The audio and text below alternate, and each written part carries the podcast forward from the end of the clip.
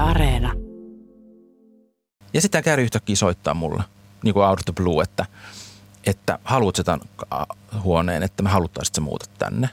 Ja sitten mä sanon, että joo, koska se oli jotenkin semmoinen helpotus. Ja mä olin koko ajan ajatellut alitajuisesti, mulla oli tullut tämmöinen intuitio, että mä jotenkin ajattelin, että mä tuun asumaan tässä talossa – vaikka mä olin päättänyt, että en ota tätä huonetta. Mä muistan hyvin vahvasti tämän tunteen ja sitten kaikki vaan kolahti kohdalleen. Mä muutin sinne.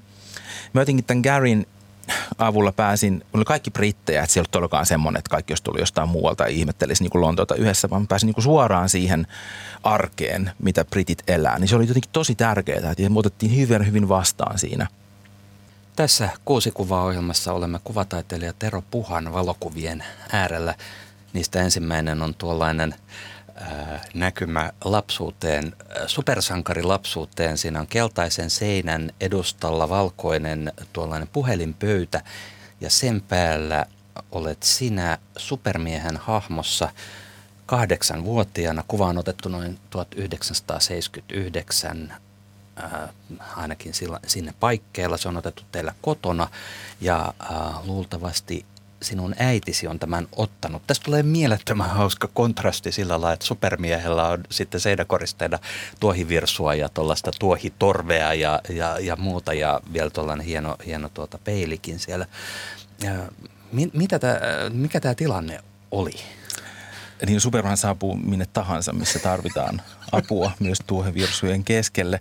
Siis äm, en muista niin kuin tietenkään tämän kuvan, tästä on niin pitkä aika, niin tämän kuvan niin kuin ottamishetkeä, mutta tämä oli sitä aikaa, kun oli ilmestyneet juuri nämä uudet Superman-elokuvat, missä oli Christopher Reeve pääosassa ja jotenkin ne pieneen teroon sitten kolahti tosi kovasti. Ja jopa niin paljon, että tota niin, mä halusin sitten tehdä itsestäni tällaisen supermiehen. Ja ja tota, niin mä muistan Rajamäellä, missä me silloin asuttiin, niin oli sellainen vaatekauppa nimeltään Fontsie, joka varmaan tuli tästä onnenpäivistä se nimitys, mä luulen. Niin, tota, niin siellä oli tuollainen Superman logopaita ja se oli niin kuin ensiaskel tähän asun kokoamiseen.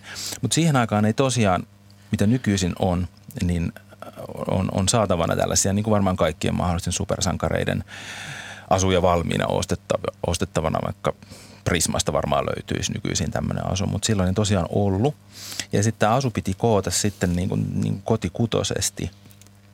Eli tässä on varmaan ollut sitten tuollaiset siniset verkkarit, mitkä oli mun omat verkkarit. Ja sitten, sitten jouduttiin käymään varmaan äidin vaatekaapilla, koska siinä on tuommoiset tota niin, äidin tuommoiset, ne oli varmaan semmoiset aika pitsiset, tai ei pitsiset, mutta tuommoiset niin kuin silkkiset alushousut ja sitten tuommoiset samaa kuosia olevat niin kuin sukat.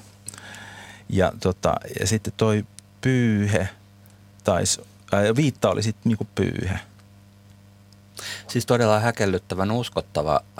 Me ollaan suurin piirtein samanikäisiä ja muistan, että juuri näin oli, että kaikki oli Superman-faneja tuossa ajassa ja, ja, ja tollainen puku olisi ollut äärettömän upea juttu, mutta ei sellaisia ollut kenelläkään. Joo, ja mä varmaan halusin sellaista ja sitten kun ei niin kuin semmoista löytynyt, niin sitten se piti koota itse. Et nyt itsekin katson tätä tässä nyt pitkästä aikaa, niin tähän on kyllä ihan siis uskottava – aika, tietysti johtuu tuosta logosta, koska sehän, se saattoi olla jopa, jopa tämän elokuvayhtiön niin kuin promomateriaalia, koska se on ihan selkeästi se oikea logo, mikä on käytössä. Että jos tässä olisi tietysti ollut semmoinen, että mä olisin itse piirtänyt sen S siihen, niin sitten se ehkä ei olisi ollut näin niin kuin, niin kuin jotenkin uskottava tuo asu. Että vähän niin kuin tyhjältä tietysti näyttää, että vähän noin vaatteet tolleen niin kuin – roikkuu tuossa päällä, mutta ei toi ole vielä supermies, toi on niin kuin superpoika, ehkä enempikin. Joo. Niin, eikö se ole semmoinenkin kuin supermiehen poika? On, on. Niillä on varmaan koko suku, suku jossain vaiheessa supergirl ja superkoirakin oli jossain vaiheessa, että koko, koko tällainen tota, perhe oli sitten jossain vaiheessa niin kuin lisätty sinne. Mutta joo, Tämä, tosiaan tämä Christopher Reeve oli mulle jotenkin tämmöinen niin kuin lapsuuden sankari, just tämä näyttelijä, joka sitten myöhemmin kohta tragedian. Ja mä muistan, että vielä koulussa piti olla sitten niin kuin englannin tunnilla valita niin kuin joku englanninkielinen nimi. Niin mä olin sitten Christopher. Ja sitten partiossa piti valita partion nimi, niin mä olin sitten niin kuin Reeve. joka varmaan kuulosti tosi omituiselta, kun eihän se tarkoita mitään, mutta se oli tämän Supermanin näyttelijän niin kuin sukunimi.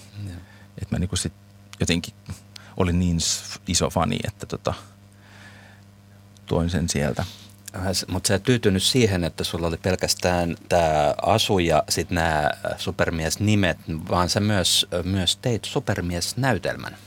Joo, se, on tota, se oli tällainen ehkä ensiaskel tämmöiseen niin kuin, äh, taiteilijuuteen, mitä nyt ei tietenkään silloin ajatellut. Että se oli vaan semmoinen, mitä halusi tehdä. Eli mä itse käsikirjoitin ja ohjasin muistaakseni näitä näytelmiä oli kaksi, tämä oli varmaan ala-asteella, ehkä kolmannella ja neljännellä luokalla.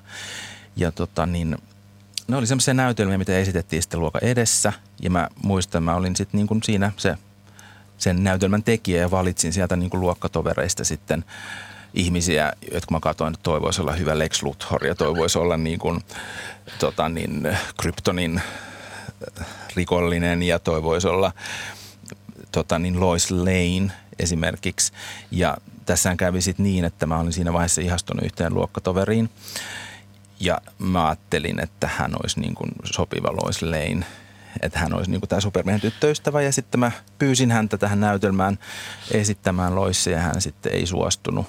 Ja mä olin hirveän pettynyt tietysti siihen, että sitten hän, mä sain rukkaset. Ja sitten mä lainausmerkeissä joudun käyttämään sitten second best choicea, eli – tämmöistä toista tyttöä, joka sitten oli itse asiassa esiintynyt tosi paljon. Eli se oli niinku tavallaan paljon luonnollisempi valinta, kun hän halusi tulla mukaan tämmöiseen. Ihan tämä mun alkuperäinen valinta ollut edes semmoinen ihminen, joka varmaan olisi halunnut esiintyä. Mutta mun mielestä hän, hän, oli tummat hiukset ja mun mielestä hän näytti ihan Lois Laneilta, niin mä ajattelin, että tähän on pakko, pakko mm. valita tähän rooliin, mutta joo. Miten sä ryhdyit tekemään tämmöistä asiaa kuin näytelmä? Miten, miten sulle tuli edes mieleen? No se onkin hyvä kysymys. Mä oikeastaan niin muista kauhean tarkkaan sitä, että mi, mi, mikä oli siinä niin kuin innoite. No ehkä, ehkä tota niin, se, se ilmapiiri, missä silloin lapsena varhaislapsuudessa kasvu oli semmoinen äh, luovuutta herättävä ja se tuntui kauhean luonnolliselta. Siinä mielessä mun isä oli tämmöinen pöytälaatikkokirjailija ja aika lapsenmielinen ja meillä oli lapsena kaikenlaisia seikkailuja ja tarinoita ja siinä oli iso metsä lähellä ja et jotenkin semmoinen niin kuin luovuus kukki aika, aika voimakkaasti – ja sitten ennen Supermiestä oli itse asiassa Tartsan oli se niin kuin isompi sankari. Et mun isällä oli paljon Tartsan kirjoja ja sitten hän vei lapsena katsomaan niin Tartsan elokuvia, mitä esitettiin siinä meidän paikallisessa elokuvateatterissa. Niin se Tartsan olisi ensimmäinen. Mä muistan vielä ekalla ja tokalla luokalla mä kirjoitin tämmöisiä Tartsan tarinoita, semmoisen yhden sivun tarinoita. Ja sitten mä niin sanoin, voinko mä tulla lukemaan nämä luokan eteen. Ja sitten mä niin luin, että se oli tämmöinen niin ensimmäinen – ensimmäinen vaihe oli tämä niin tämmöisten tarinoiden lukeminen, mitä mä itse olin kirjoittanut. Varmaan perustui niihin elokuviin, mitä silloin näki elokuvateatterissa. Mutta miten tämä sitten tämä Superman-näytelmä tuli, niin meillä ei tosiaan ollut mitään siis näytelmäkerhoja tai mitään semmoisia niin koulussa, että se jotenkin tuli kyllä ihan se idea minusta. Ja en, en nyt niin kuin tosiaan o, ihan muista, että se vaan niin kuin tuntui, että mä haluan tehdä tämmöisen – että ei kai siihen mu- suurempaa selitystä ollut. Että mä vaan niin kuin, mulla oli semmoinen halu tehdä Superman-näytelmä. Ja mä muistan vielä, että se oli tämmöinen kokonaisvaltainen taideteos tietyllä tavalla, että mä tein myös niin semmoiset posterit, semmoiset julisteet, mainosjulisteet, joita sitten laitettiin luokan seinään, että tämmöinen on tulossa. Ja sitten sit oli vielä toinen esitys, että meillä oli rinnakkaisluokalle sitten myös niin kuin kakkosnäytös. en, en tiedä, tota, mutta se on kyllä tämä semmoinen, niin kuin, että mä oon sen verran puhunut aikaisemmin luokkatovereiden kanssa, niin kyllä tämä on jäänyt niin kuin monelle mieleen nämä Superman-näytelmät kyllä. Joo.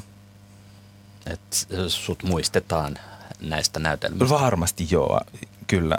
En, en ihmettelisi, tai on kuullutkin kyllä, että muistetaan tietysti jälkeenpäin silloin, kun on lapsi, niin eihän sitä koskaan analysoi, että mitä on tekemässä. Sitä vaan tekee sitä, mikä mm. tuntuu oikealta. Ja sehän se koko meidän se pihan ympäristö, meillä oli semmoinen iso talo, joka on vieläkin siellä.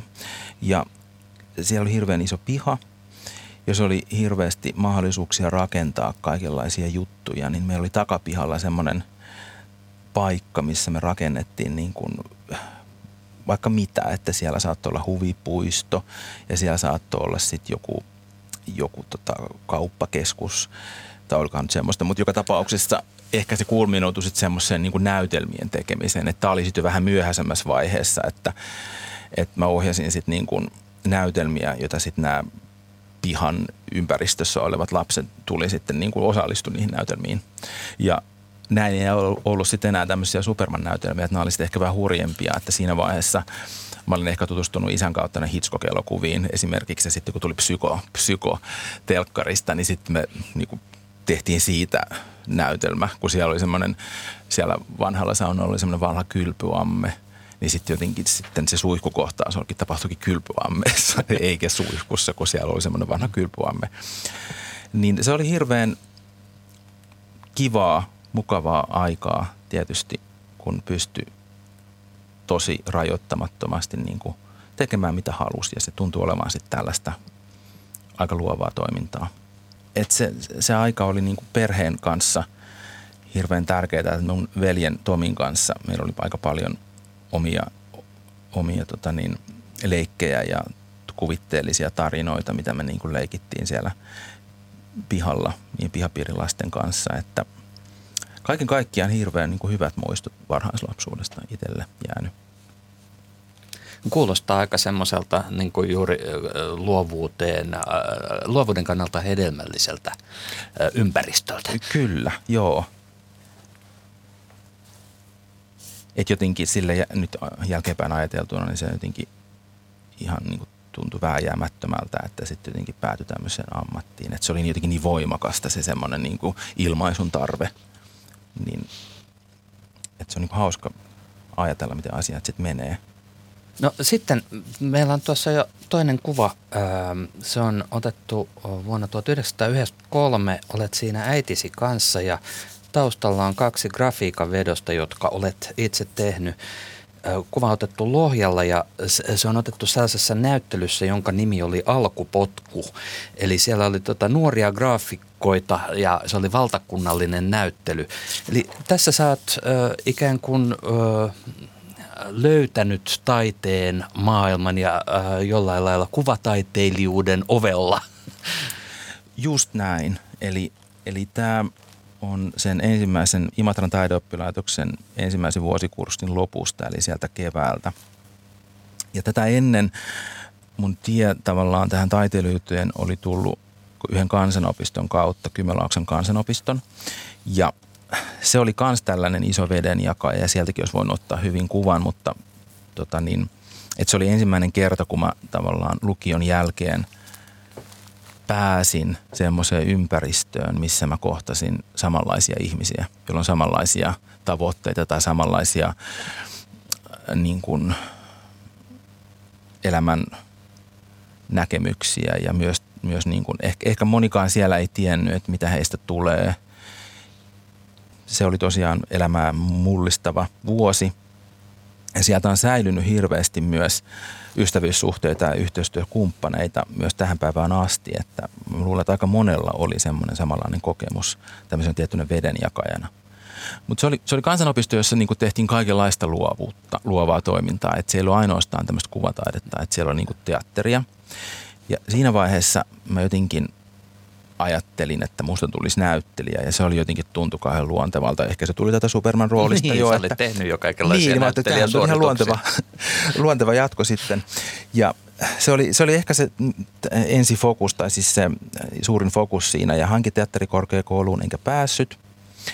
Ja sitten samana keväänä hain tänne Imatran taideoppilaitokseen vähän niin kuin tämmöisenä sivuprojektina ajatellen, että mä sitten hain teatterikorkeakouluun ensi vuonna uudestaan. Ja sitten mä pääsin tänne Imatan taideoppilaitokseen tokalta varasijalta, eli just ja just. Eli pääsin sinne ainoastaan sen takia, että kaksi ihmistä meni jonnekin muualle tai tota niin, ei sitten halunneet tulla. Ja mulla oli ihan valtavan suuri epävarmuus – oikeastaan kaikesta sen ensimmäisen vuoden aikana ja varsinkin sen ensimmäisen syksyn aikana, että mä oikeastaan mietin, että miksi mä oon täällä.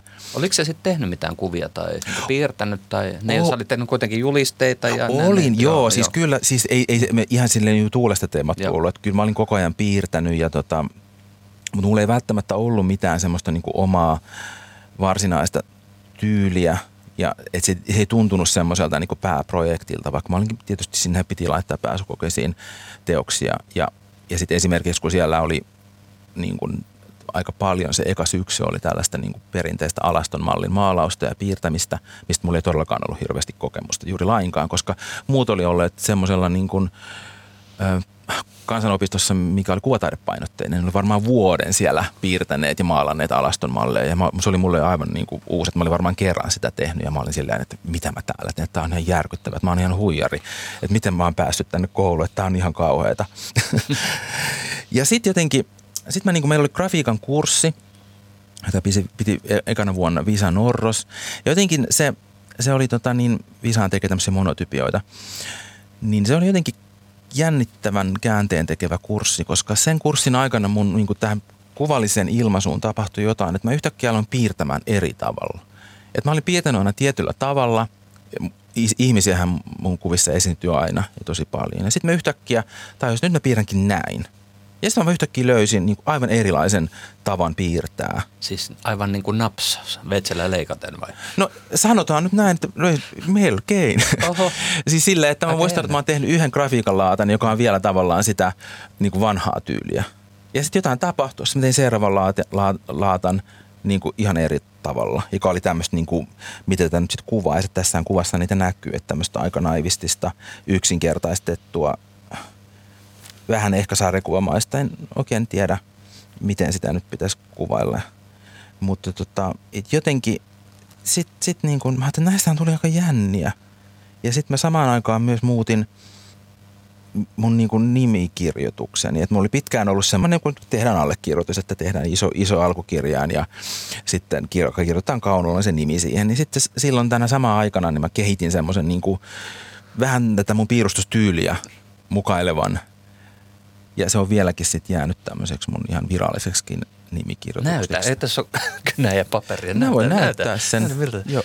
No ei tämä nyt niin, niin ihme ole, että tätä, mutta noin. No niin. Eli se on, toi on niinku, Aa, joo, jaa. ehkä se oli, toi on Aa. vähän yksinkertaistunut tässä jaa. vuosien kuluessa, mutta se silloin... on hyvin linjakas. Joo, mutta silloin siinä oli vielä kaikki kirjaimetkin läsnä, että se oli semmoista niinku niin pyöreitä taapu, niinku tämmöistä.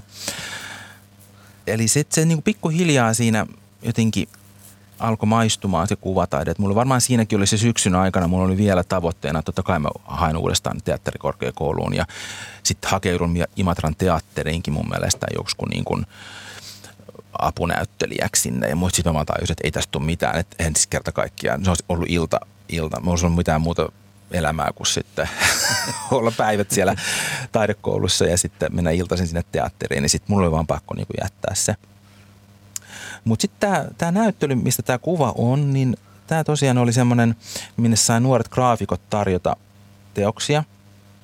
Ja sitten varmaan niin kuin meidän koulun toimesta niin kuin opettaja keräsi, niin kuin, tai olisiko ollut rehtori keräsi niin kuin sieltä niin kuin eri duuneja. Ja sitten kai yllätykseksi tähän näyttelyn pääsi kaksi tätä, tästä mun sarjasta näitä teoksia.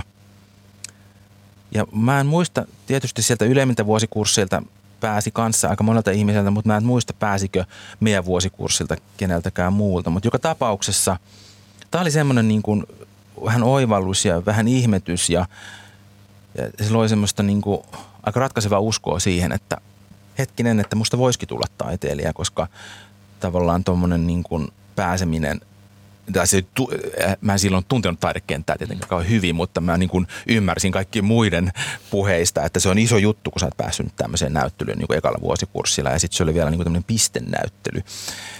Se oli tämmöinen pisteytyssysteemi Suomen graafikoiden liitolla, että jos sulla on kolme pistettä, niin sit sä pääset jäseneksi automaattisesti tai joku tämmöinen, niin sit mä ajattelin, että mun on yksi piste kasassa niin ekalla vuosikurssilla, että tämähän on ihan mieletön. Niin, joka vuosi vähän lisää, niin sit kohta ollaan jo ihan ammattilaisia. Niin, mutta sitten ei mä tiedä, se, se on varmaan loppunut se pistesysteemi sieltä, mutta ja sitten tietysti tässä näkyy myös mun äiti, ja joka sitten tavallaan ei, ei ole koskaan sanonut, että älä rupea taiteilijaksi. Ei ole.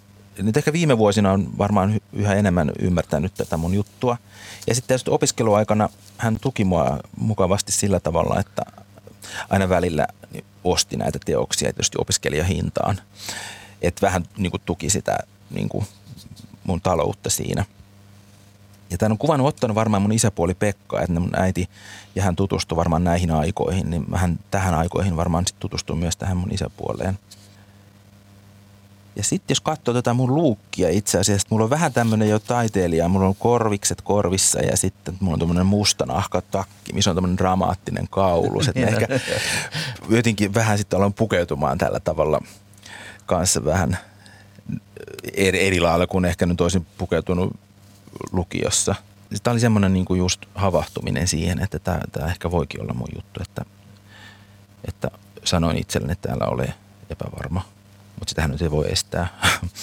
Aina niitä tulee niitä hetkiä. No, mutta ja tästä näkyy myös sekin, että nämä teokset, joita sulla on tuossa seinän takana, niin ne on paperille tehty ja niin kuin grafiikka on. Ja, ja tota noin, niin tota, se oli, mikä siinä grafiikassa oli, että se niin kuin tuntui omalta tai semmoiselta, mikä kiinnosti sua tai että sä sait siihen sen kosketuskohden? No se on varmaan toi viiva, että et, tota niin, et jotenkin se mun kuvasiimasun pohjana on se viiva ja sen, sen käyttö.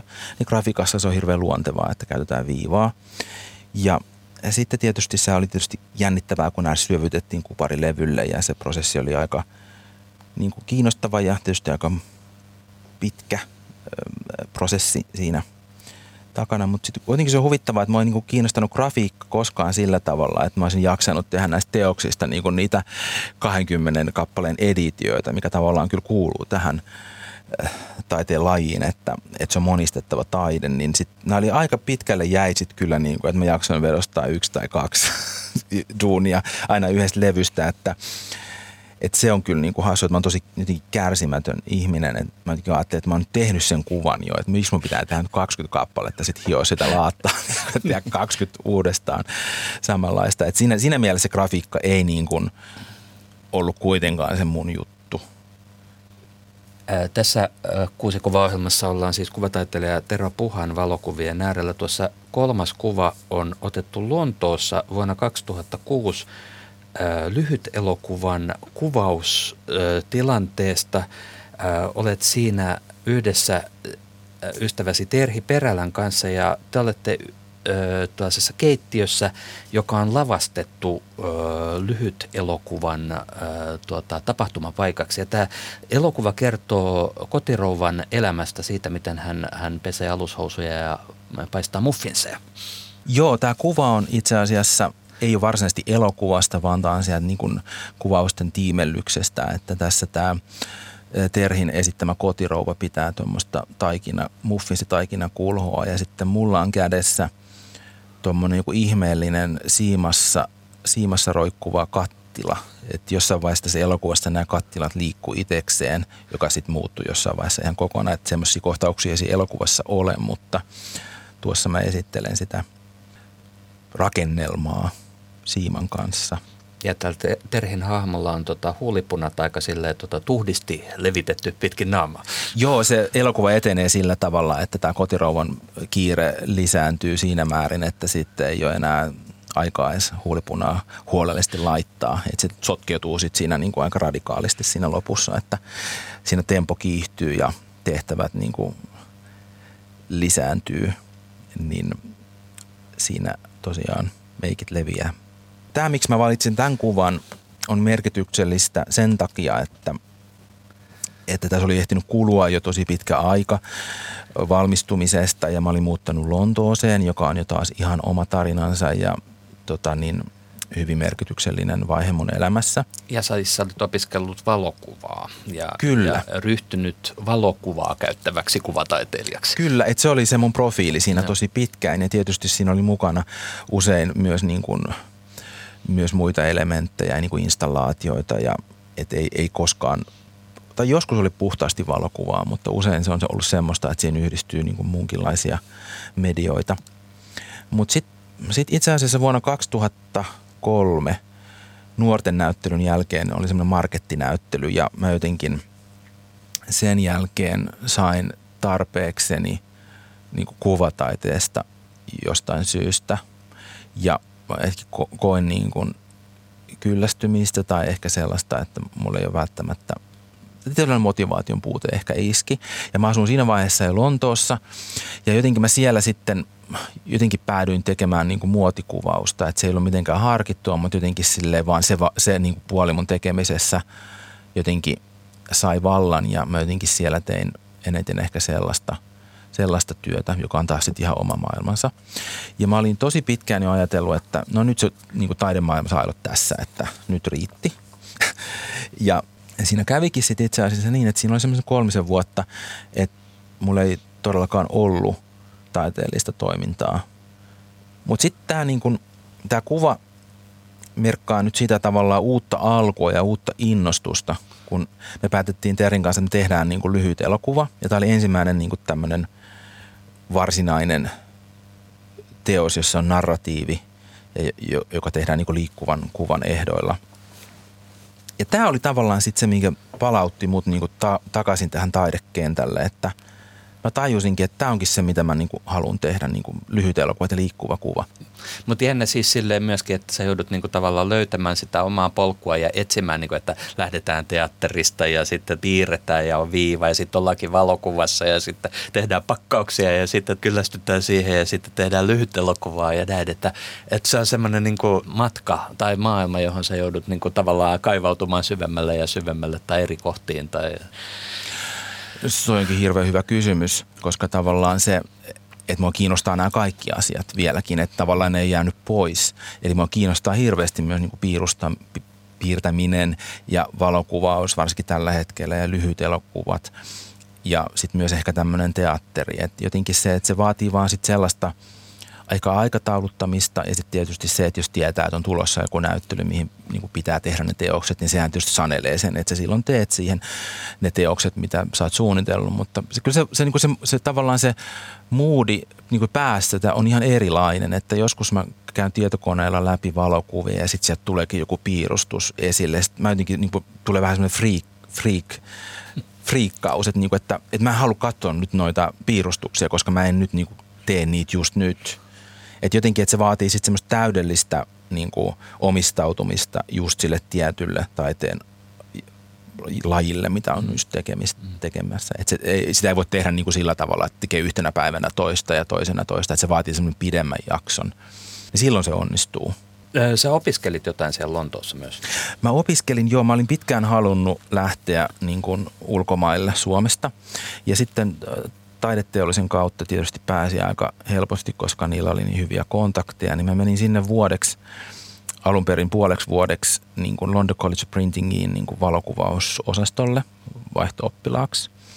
Ja sekin koko sinne Lontooseen meno oli niin kuin todella iso mullistus mun elämästä, että jos tähän nyt voisi valita vielä yhden kuvan, niin se olisi varmaan se, kun mä oon kahden matkalaukun kanssa saapunut Catwickiin – ja ne oli vielä semmoisia matkalaukkuja, missä ei ollut mitään pyöriä. Että ne oli just tämmöisiä kauheita, mitä piti raahata niin kuin henkihieverissä. Niin jotenkin se, että sä meet vieraaseen kaupunkiin, missä oot ollut kerran kymmenen vuotta aikaisemmin, et tunne siellä yhtään ketään.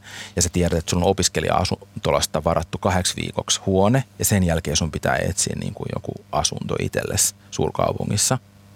Ja se oli tietysti sitä aikaa, että ei ollut mitään nettiä, että sä voit Airbnbin valita, että mä nyt on ton kuukauden tossa ja chillaan siellä, vaan että todellakaan mulla ei ole mitään aavistusta edes niin kuin mistä etsiä. Tai tietysti oli jo aavistus, mutta ei mitään nettiä voinut etukäteen selata, että piti mennä paikan päälle ja siellä se oikeasti oli niin, että Evening Standard-lehestä katsoin näitä ilmoituksia, niin kuin flats available – ja sitten sieltä bongasin semmoisen aika kivan näköisen ilmoituksen ja soitin, muistan vielä puhelinkioskista – soitin Oxford Streetiltä tähän numeroon ja siellä vastasi tämmöinen Gary-niminen tyyppi. Ja tota niin, sitten päädyin katsomaan sitä asuntoa. Se oli Pohjois-Lontoossa ja niin kun, eihän mä tuntenut Lontoota silloin kauhean niin hyvin, että mä en niin oikeastaan tiennyt, että mistä kannattaa etsiä asuntoa. Että kunhan nyt jo, jostain niin löydän niin suhteellisen läheltä niin sitä koulua.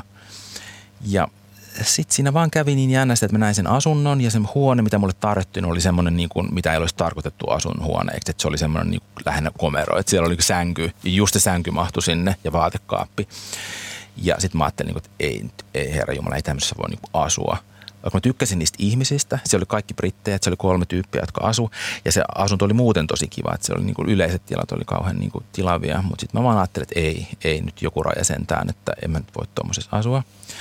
Ja muistan vaan, että sitten mä lähdin katsomaan jotain toista asuntoa ja tota niin, se ei ollut kauhean hyvä.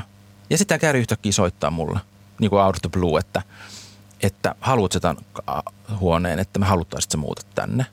Ja sitten mä sanoin, että joo, koska se oli jotenkin semmoinen helpotus. Ja mä olin koko ajan ajatellut alitajuisesti, että mulla oli tullut tämmöinen intuitio, että mä jotenkin ajattelin, että mä tuun asumaan tässä talossa – vaikka mä olin päättänyt, että en ota tätä huonetta. Et mä muistan hyvin vahvasti tämän tunteen ja sitten kaikki vaan kolahti kohdalleen. Mä muutin sinne. Mä jotenkin tämän Garin avulla pääsin, mulla oli kaikki brittejä, että se ei ollut semmoinen, että kaikki jos tuli jostain muualta ja ihmettelisi niin Lontoota yhdessä, vaan pääsin niin suoraan siihen arkeen, mitä britit elää. Niin se oli jotenkin tosi tärkeää, että me otettiin hyvin, hyvin vastaan siinä. Mä jotenkin kahdessa viikossa oli yhtäkkiä niin kuin siellä, niin kuin, siellä arjessa ja Gary vei katsomaan jotain ystävänsä BBCllä tehtävää talk shown äänitystä, minne me mentiin niin nauramaan valmiiksi sinne katsomaan, että siellä näytettiin, että nyt pitää nauraa. Eli se, se oli tosi hurja tällainen, niin kuin, että täytyy sanoa, että niin kuin hyvä tuuri, mutta oliko se myös kohtaloa, koska tavallaan se myös markkeerasi sen, että mä päädyin niin kuin sit lopulta jäämään Lontooseen 18 vuodeksi. Että, että mä oon monta kertaa miettinyt, että se olisi käynyt niin, että, että mä olisin ottanut jonkun toisen kämpän, joka olisi ollut joku semmoinen, missä ei olisi edes ollut muita ihmisiä tai olisi ollut jotenkin inhottavia ihmisiä, niin mä olisin varmaan saattanut lähteä Lontoosta pois kolmen kuukauden päästä ja tullut tietysti takaisin Helsinkiin ja ehkä sitten tarina olisi hyvin erilainen. Mutta musta on kiinnostavaa ajatella, että niinku pienet, että yhden, yhden niinku lehti-ilmoituksen näkeminen ja siihen soittaminen niinku muuttaa niinku täl, täl, näin radikaalisti niinku elämää. Että onko se sitten kohtaloa vai sattumaa, niin en tiedä. Tässä kuusikuvaohjelmassa ollaan äh, kuvataiteilija Tero Puhan valokuvien äärellä. Niistä neljäs valokuva onkin sitten tuota koti Suomesta. Se on otettu Smolnassa. Olet tuossa saanut hienon kukka, puskan ja taustalla on tämä hieno interiööri laatukuva maalauksineen ja kristallikruunuinen. Olet juuri saanut vuonna, vuoden 2014 valokuvataiteen valtion palkinnon.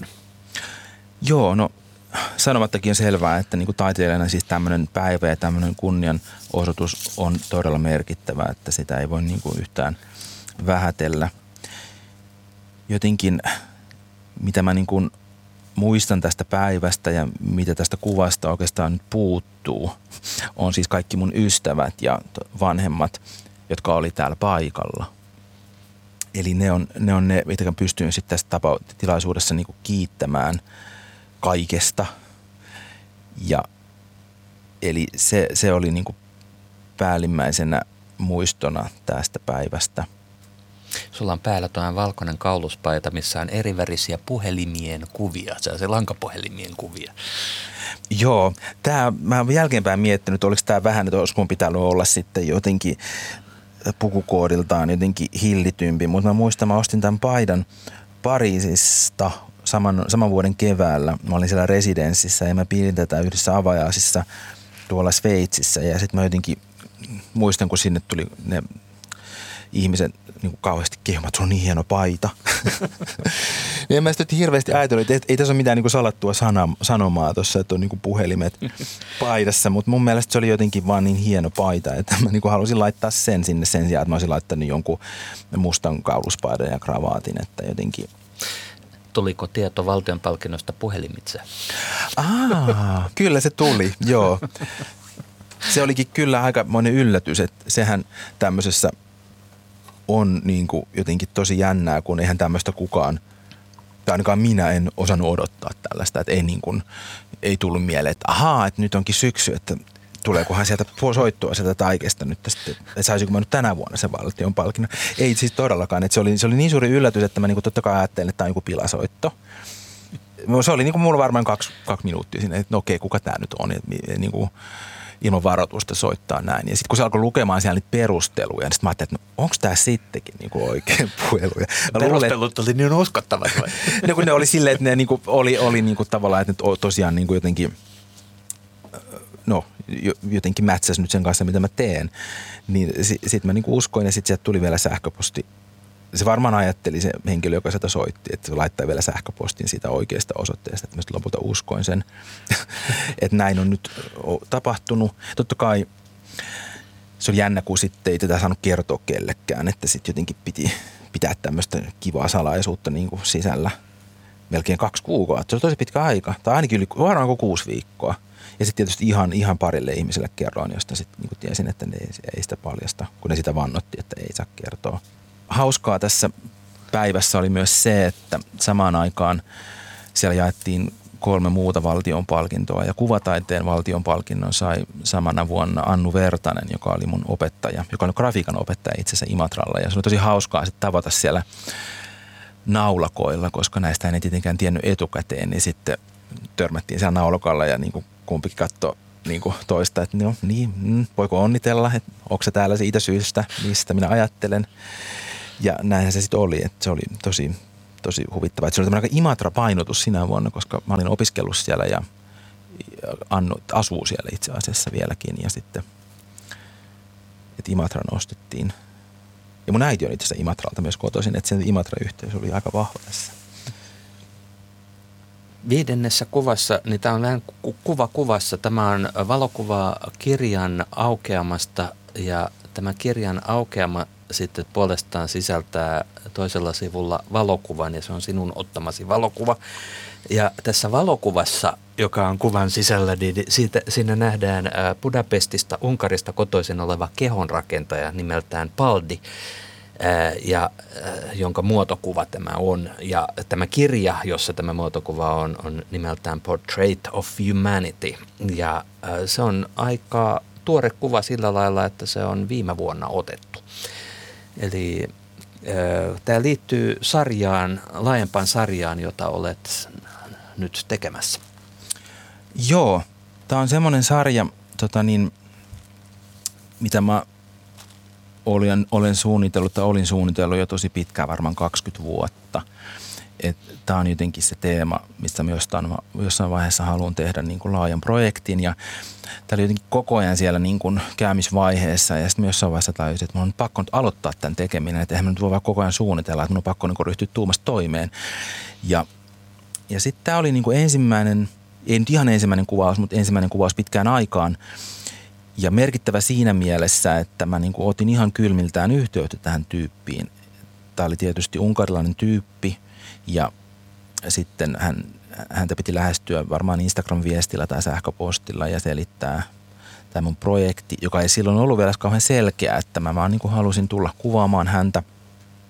Ja tosiaan menin Budapestiin keväisenä, keväisenä päivänä matkalla itse asiassa – residenssiin Ateenaan, että jos mä teen näitä matkoja, niin mä yritän suunnitella tosi niin kuin jotenkin huolella ne, että ei tule mitään turhaa kiertoa, vaan se, että se oli semmoinen niin tavallaan välilasku, kun Budapest on vähän puolessa välissä. Mä ajattelin, että mä menisin nyt kolmeksi päiväksi ja niin kuin otan sen riskin, että mä nyt menen kuvaamaan tämmöistä ihmistä, mitä mä en koskaan ole tavannut, että tuleeko se edes paikalle, tekeekö se oharit, ei voi tietää. Ja sitten, jos tekee oharit, niin sitten mä vaan hengaan Budapestissa kaksi päivää ja jatkaa sitten sinne kuukauden residenssiin Ateenaan. Mutta se on hauska, että tämä tyyppi tästä tämmöisestä järkälemäisestä ulkomuodosta huolimatta oli todella ujo, todella tämmöinen niin hiljainen ja jotenkin kauhean epävarma ja ehkä vähän häkeltynyt siitä, että miksi nyt Suomesta tulee valokuva ja niin kuin häntä kuvaamaan. Ja, ja me tehtiin sitten sessio semmoinen, että me tavattiin edellisenä päivänä, koska musta on kiva niin tavata ihmiset, joita mä kuvaan edellisenä päivänä, niin se poistaa vähän sitten semmoista niin kuin jännitystä siitä kuvaustilanteesta ja sitten mäkin vähän näen, että millainen se tyyppi on ja vähän tiedän, että miltä se niin näyttää. Sitten vähän katson myös valokuvajan silmin, että miten mä sitten voisin häntä kuvata.